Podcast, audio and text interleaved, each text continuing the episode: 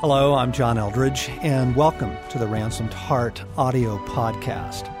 For more information on Ransomed Heart Ministries, our resources, and events, please visit us online at www.ransomedheart.com.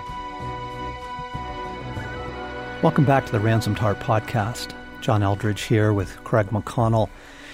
And we are in the middle of a series that we're doing on the power of interpretation, just how crucial right interpretation is of our life, of our world, of our external experiences, the events happening, and, and of our internal world as well. Last night, Craig and I and the guys here on staff went and saw the movie Lone Survivor based on the true story of the Navy SEALs that were killed in Afghanistan several years ago. And we'd all read the book and we're looking forward to the movie. Afterwards, coming out of the movie, we simply had to debrief. We just couldn't walk out of something so sobering, powerful, disruptive as a story like that, in which there is one survivor, lone survivor. So I'm not giving the movie away by telling you that everybody else gets killed and slowly, brutally, you know, in the in the course of combat, heroically, bravely, um, lovingly toward brother to brother. But man, we had to go sit down together and talk because of the the need for interpretation. Yeah, John. What was going on with you as you were in the theater, credits rolling, and we get up and walk out. I was so powerfully struck by, in the face of war and what war is actually like, and appreciated Marcus Luttrell, the the survivor and an author of the book, said it recently in an interview. War is hell. There's nothing romantic hmm. about it. Looking at the brutality, the suffering, the consequences to families, communities. I was so powerfully hit with if you don't have the restoration of all things, you leave a movie like that just wasted, just devastated. I mean, where do you put your hope? What do you look to for redemption? You know, and so for me, it was just immediately in my experience of watching the movie, it's like, man, for me, it made the power of the gospel shine all the more. Mm-hmm. What about you? Uh, well, what was interesting, John, was in this movie, whereas in past violent films, I may have missed this, I really was grasping to moments of beauty. There's a young boy in the movie, innocent, just this cute young boy, and I just latched on to him. There was a comment uh, made uh, as they were rescuing Luttrell that uh, he's going to be safe he's going home. And that just, ah, oh, that just hit me. That's the restoration of all things. Mm. So those were in place, but the the impact, the weight, the sound, the violence of the noise of the movie and the sound of the combat just was so disruptive as I was walking out. I, it was hard for me to go into the lobby. I, I ducked into the bathroom and right. got a toilet stall just to have some moments to myself. This kind of remind myself where am I, what's true, what's going on, and to kind of gather myself. Yep. It was very disruptive. Yeah. Again, without without an interpretive grid, man, life is devastating. If you don't bring an interpretive grid to that movie that says the restoration of all things, that all things will be restored, that we are in Act 3, Act 4 is yet to come, you walk out with just life is just battle, just war, just death, and and the chaos and the questioning of the character of God and what is the point of all this? Right, right. But a great movie. Yeah. Which brings us to today, friends, in our interpretive series. We began just kind of with the power of interpretation and the cost of wrongly interpreting things. And then last time we talked about the need for some interpretive tools for your own internal chaos, whether those are young places that need attention, sin that needs renouncing, warfare coming against you, you know, the different unfinished emotional business that, you know, the, the help that we need for interpretation simply of our own internal world. What we want to do now is turn toward God and interpreting God in our lives. And I think particularly this will probably take us several sessions. But how do you interpret God in your life? How are you yes. interpreting God in your life? Craig and I had a, really powerful time of prayer for a friend a few weeks ago, and kind of the gist of the story um, automobile accident. He was the driver. Best friend is killed. What do you do with that? Mm-hmm.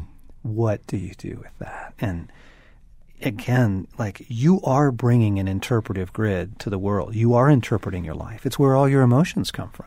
Your emotions come from the interpretation that you're bringing to experience and God and life. And so you are interpreting, but oh, the, the cost of, of wrongly interpreting. Nowhere is this more evident, frequent, common, and costly than God. Mm-hmm. Don't you think? Yes, John. People confused about what God's up to and why he's not answering this prayer or why he seems silent or you know don't you think that that's just the maybe the number one source of you certainly read the psalms and you see david just over and over. I mean just one psalm psalm 83 david cries out oh god do not remain silent. Do not turn a deaf ear. Do not stand aloof. Oh god See how your enemies growl, how your foes rear their heads with cunning. They conspire against your people, they plot against those you cherish. But David, like us, faces these seasons and these times and circumstances where it seems like God is either distant or silent, and every one of us um, goes through some season in life that we need help interpreting it. We can't understand everything Yes. all the time. yeah exactly what i thought you were going to quote was psalm 73 which i know is one of your favorites and it's asaph writing this psalm and he says yeah god is good god is good but as for me my feet had almost slipped i had nearly lost my foothold and the reason why is he goes on to talk about i saw the prosperity of the wicked Yeah. They have no struggles. Their bodies are healthy and strong. They're free from the burdens common to man. And pride is their necklace, and they clothe themselves with violence, and their hearts are callous, and you know their arrogance against God. And and then he says, "Man, I've kept my heart pure in vain. Right? All day long, I've been plagued. I'm punished every morning." And he says in verse 16, when I tried to understand this, it was oppressive to me until I entered the sanctuary of God. And then I understood. Hmm. Like struggling with life, what looks like so much injustice. God, how can you tolerate this? And then somehow, in his experience, encountering God. And you know, of course, it's the story of Job in some ways. Let me give an immediate example of this. Every year, around January 1st, I like to take some time and consecrate the year to God, consecrate my calendar, because it feels like if I don't do that, it just gets filled with all kinds of things that I don't know God was in.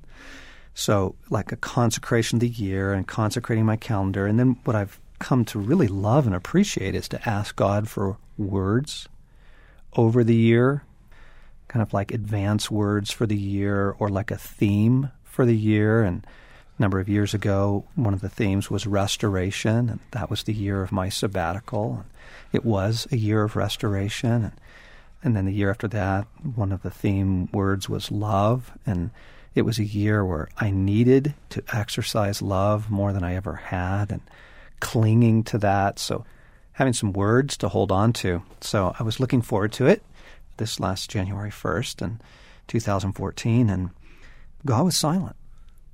And I was kind of warming up to it several days beforehand. I was already praying and asking, speak, Lord, you know, what's coming up? What's this coming year about? And nothing, just silence. And then, you know, when I did have New Year's Day, tends to be a quiet day around our house. And so took my journal, you know, went away and prayed and scripture and read a little bit and God and silence, nothing. And that was just so disappointing and frustrating and, and you go so many places with that silence, you know. I'm the idiot. I'm not spiritual. I'm not connected to God or you know, doggone it, God, why do you play hard to get? Hmm. And, you know, where are you in this? Like, we got enough battles. You know, don't be distant for heaven's sakes. Don't, right? Like, come on, you're in this, I'm in this, we're together. We're, you know what I'm talking about? Yes, like, yeah. the interpretations begin to sort of landslide. It's kind of yeah. like an avalanche of interpretations. I'm the idiot. God is distant. I'm not spiritual.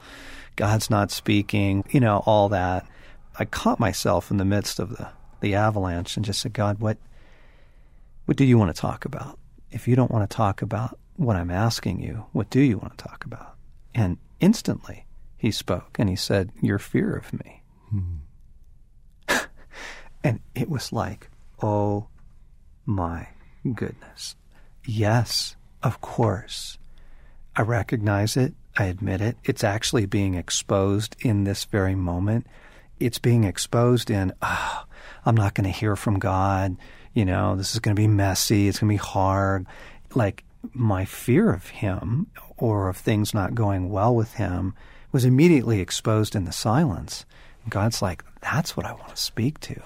And then the next 20 minutes of prayer were incredibly rich, inviting Christ into that. Jesus, heal this heal my fear of you. So, yeah. Powerful experience of misinterpretation and inviting Christ into it. Yeah. When God seemed silent. Yeah.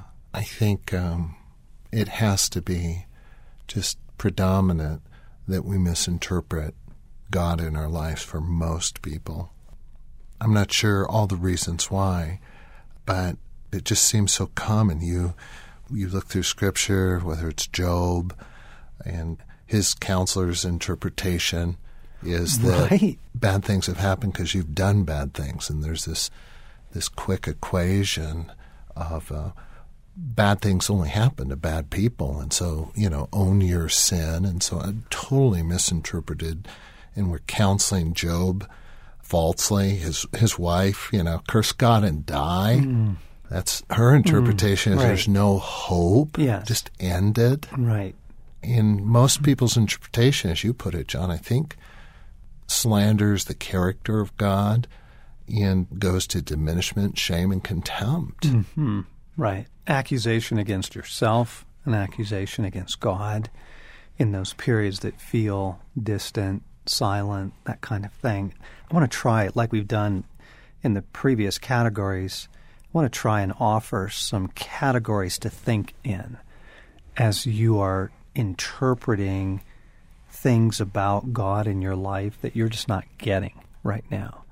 And friends, I have got to say the very first one is are you keeping in mind that your relationship with God is opposed?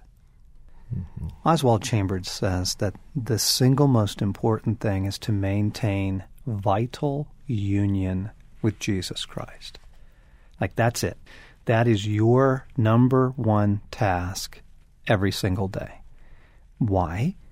Because everything else that you want flows from that. You know, whether it's the strength to undergo a difficult trial or the joy to experience friends or family, the life that you need, the healing, the restoration, the clarity, the counsel, the direction. I mean, everything else you need, everything else I need, flows from our vital union with Jesus. He's the vine, we are branches. We literally have no life apart from that vital union. And so, can you follow then that that's going to be the number one thing that is attacked? Mm-hmm. Yeah. Yeah, that's good. Oh, it's, this is so crucial for people to understand your intimacy with God is the number one thing the enemy hates and is trying to undermine constantly.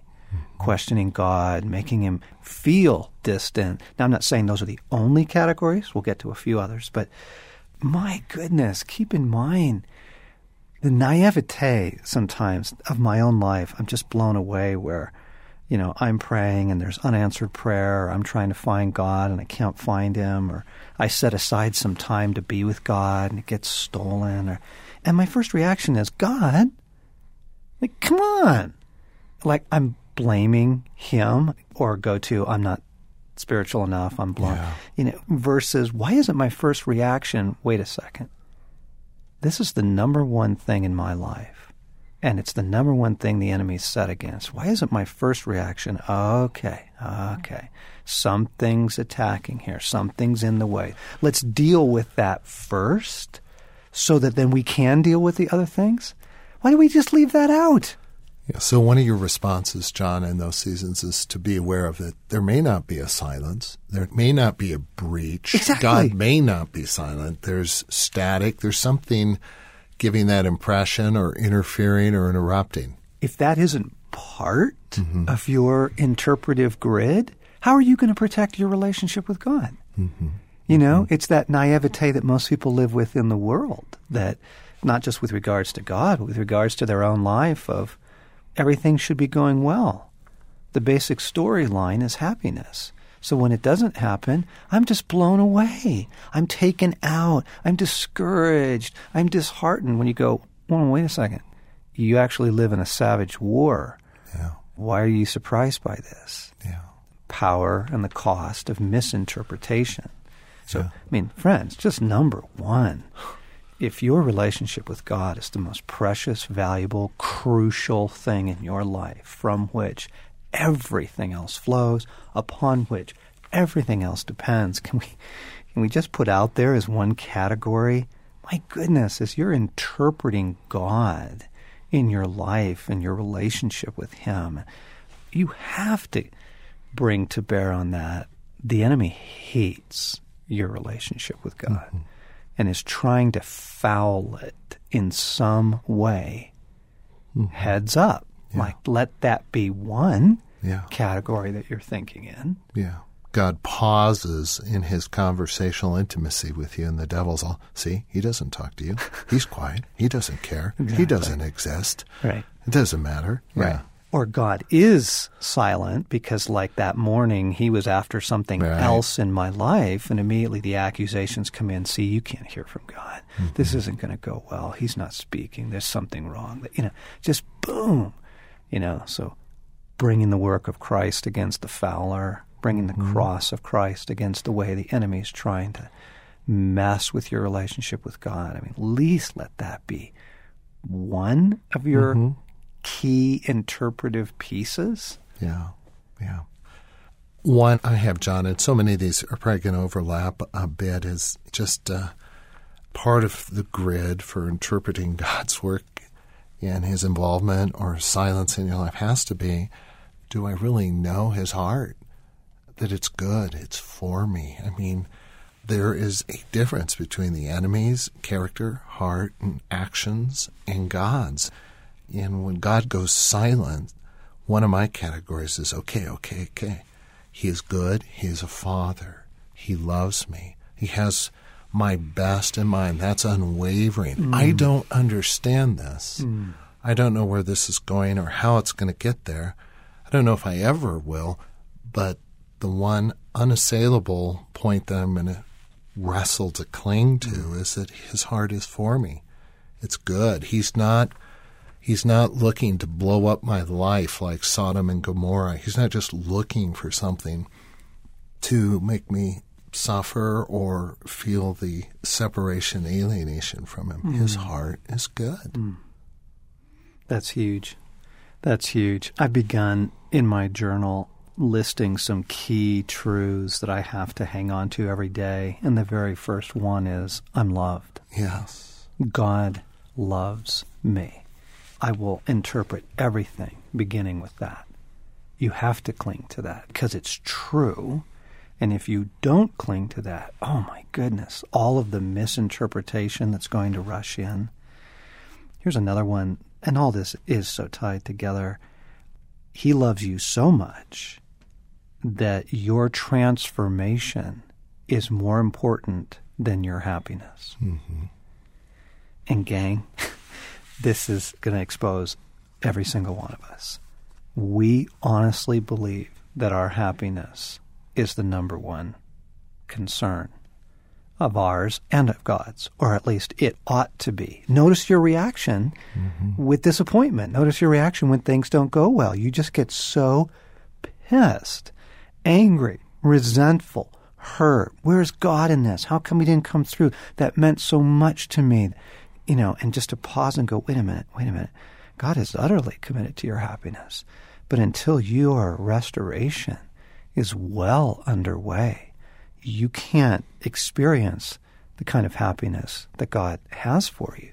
And so, you know, while you're clinging to idols in your life, while you're still rooted in fear, while you're still operating out of deep woundedness. God's not going to let that stuff go unaddressed. Mm-hmm. And so I just want Him to help me get a raise. I just want Him to help me get pregnant. I just want Him to help me find a job. I just want Him to get my kids in line. And God's like, we're going to get to that. Hang on. We're but there are more important issues here, like the fear that you operate out of, the woundedness that you operate out of. And so allowing for interpretation that God may be after something in your life through the silence mm-hmm. or through what seems like the distance, you know, or we're going to get into suffering and in a session or two here, so not quite yet, but in our pain also as well. I mean, what's God after? And we're just shocked, angry, we feel betrayed that he's not primarily after our happiness. Yeah. Right? Yeah, yeah. So, John, on that thought, I just am going back to a couple of years ago, leaving Southern California after a nice vacation. And on this vacation, I had told my children that I had been diagnosed with cancer, and it was a hard time. Good time with family, but just hard to share that, and then hard to just face the ache, the pain, the fear, the grief, and anxiety of the family. Where would this cancer thing take me? And as we were driving out of Los Angeles, having had this rich time of family, I was just overcome with grief. And we were driving, I'm just wailing and just deep crying. And, and it didn't stop in three or four or five or ten minutes. It just kept pouring out. And it was 20, 30, 40 minutes later, it was like, Lord, what is going on? And God just asked a couple of questions. And the short story is He asked me, Craig, if you were to die sooner than you'd want, sooner than your family would want, would I take care of your kids? Would I be there? Would I be enough for your daughters, your grandchildren? It took 10, 15 minutes of just crying and just thinking that through. And I realized that the real answer was no, you wouldn't be enough, God. That not having me at future births and high school graduations and weddings and not having me at in the family engaged in the day-to-day living would cripple my children, cripple my wife. Oh, of course they'd get a, along. Of course God would be there, but they'd be severely handicapped. And uh, I just realized that, oh my gosh, I really don't believe God's enough for my kids. Then the next question came immediately, and, and I realized that if God's not enough for my family, then I realized how I just don't believe He's really enough for me. Right. And I was just confronted with, ah, you know, I need to know God in deeper and profound ways. And it was like this was the beginning of cancer, God giving me an interpretation that, yes, cancer sucks. It's not God. God isn't authoring it, planning it, imposing it upon me, but yet somehow in this and with it and despite it, this was the beginning of how cancer, for me, was the beginning of something really redemptive and God using it. And I immediately saw his hand in surfacing areas of my life where I didn't know him as father and I was relating and living as a man who didn't know God deeply as a father I could trust. So the interpretation, the grief, the um, what's going on here, it felt like the interpretation it gave me was I want to take you into deep fathering and this grief and this pain and all these fears. I've got to go after. Yes. What surfaces them is the cancer. And it's like, whoa, I'm not making any agreement with cancer. I do see how you're using this. Yes. And I want that kind of healing, God. Oh, I want you to come and heal those unaddressed, unfathered, you know, orphaned places in me. I hate the current circumstances. But, friends, what we're saying is before you jump to conclusions, in your relationship with God or with what He's doing in your life or in the world or in the lives of others that you love, pause and ask. Seek His interpretation. God, what are you up to? You know, for me, the simple moment of why are you silent? Yes. Well, John, I want to speak to your fear of me. oh my goodness. That's huge. Yes, come into that. You know, here you're experiencing all these emotions which goes back to our thoughts on interpreting your internal world. Pause. God, what is this about? God saying, "Oh, I'm I'm going after your profound fatherlessness." Right. And so pause and ask. Ask God to interpret what's going on. And we're going to pick this up next time because there's some really good things still to say about this. You've been listening to the Ransomed Heart podcast. I'm John Eldredge with Craig McConnell. Invite you to join us, and you can listen into our podcast on the Ransomed Heart app. So, wherever you are on your smartphone or your pad, you can just listen to the podcast there as well. So, thanks for being with us. That was good. Huge.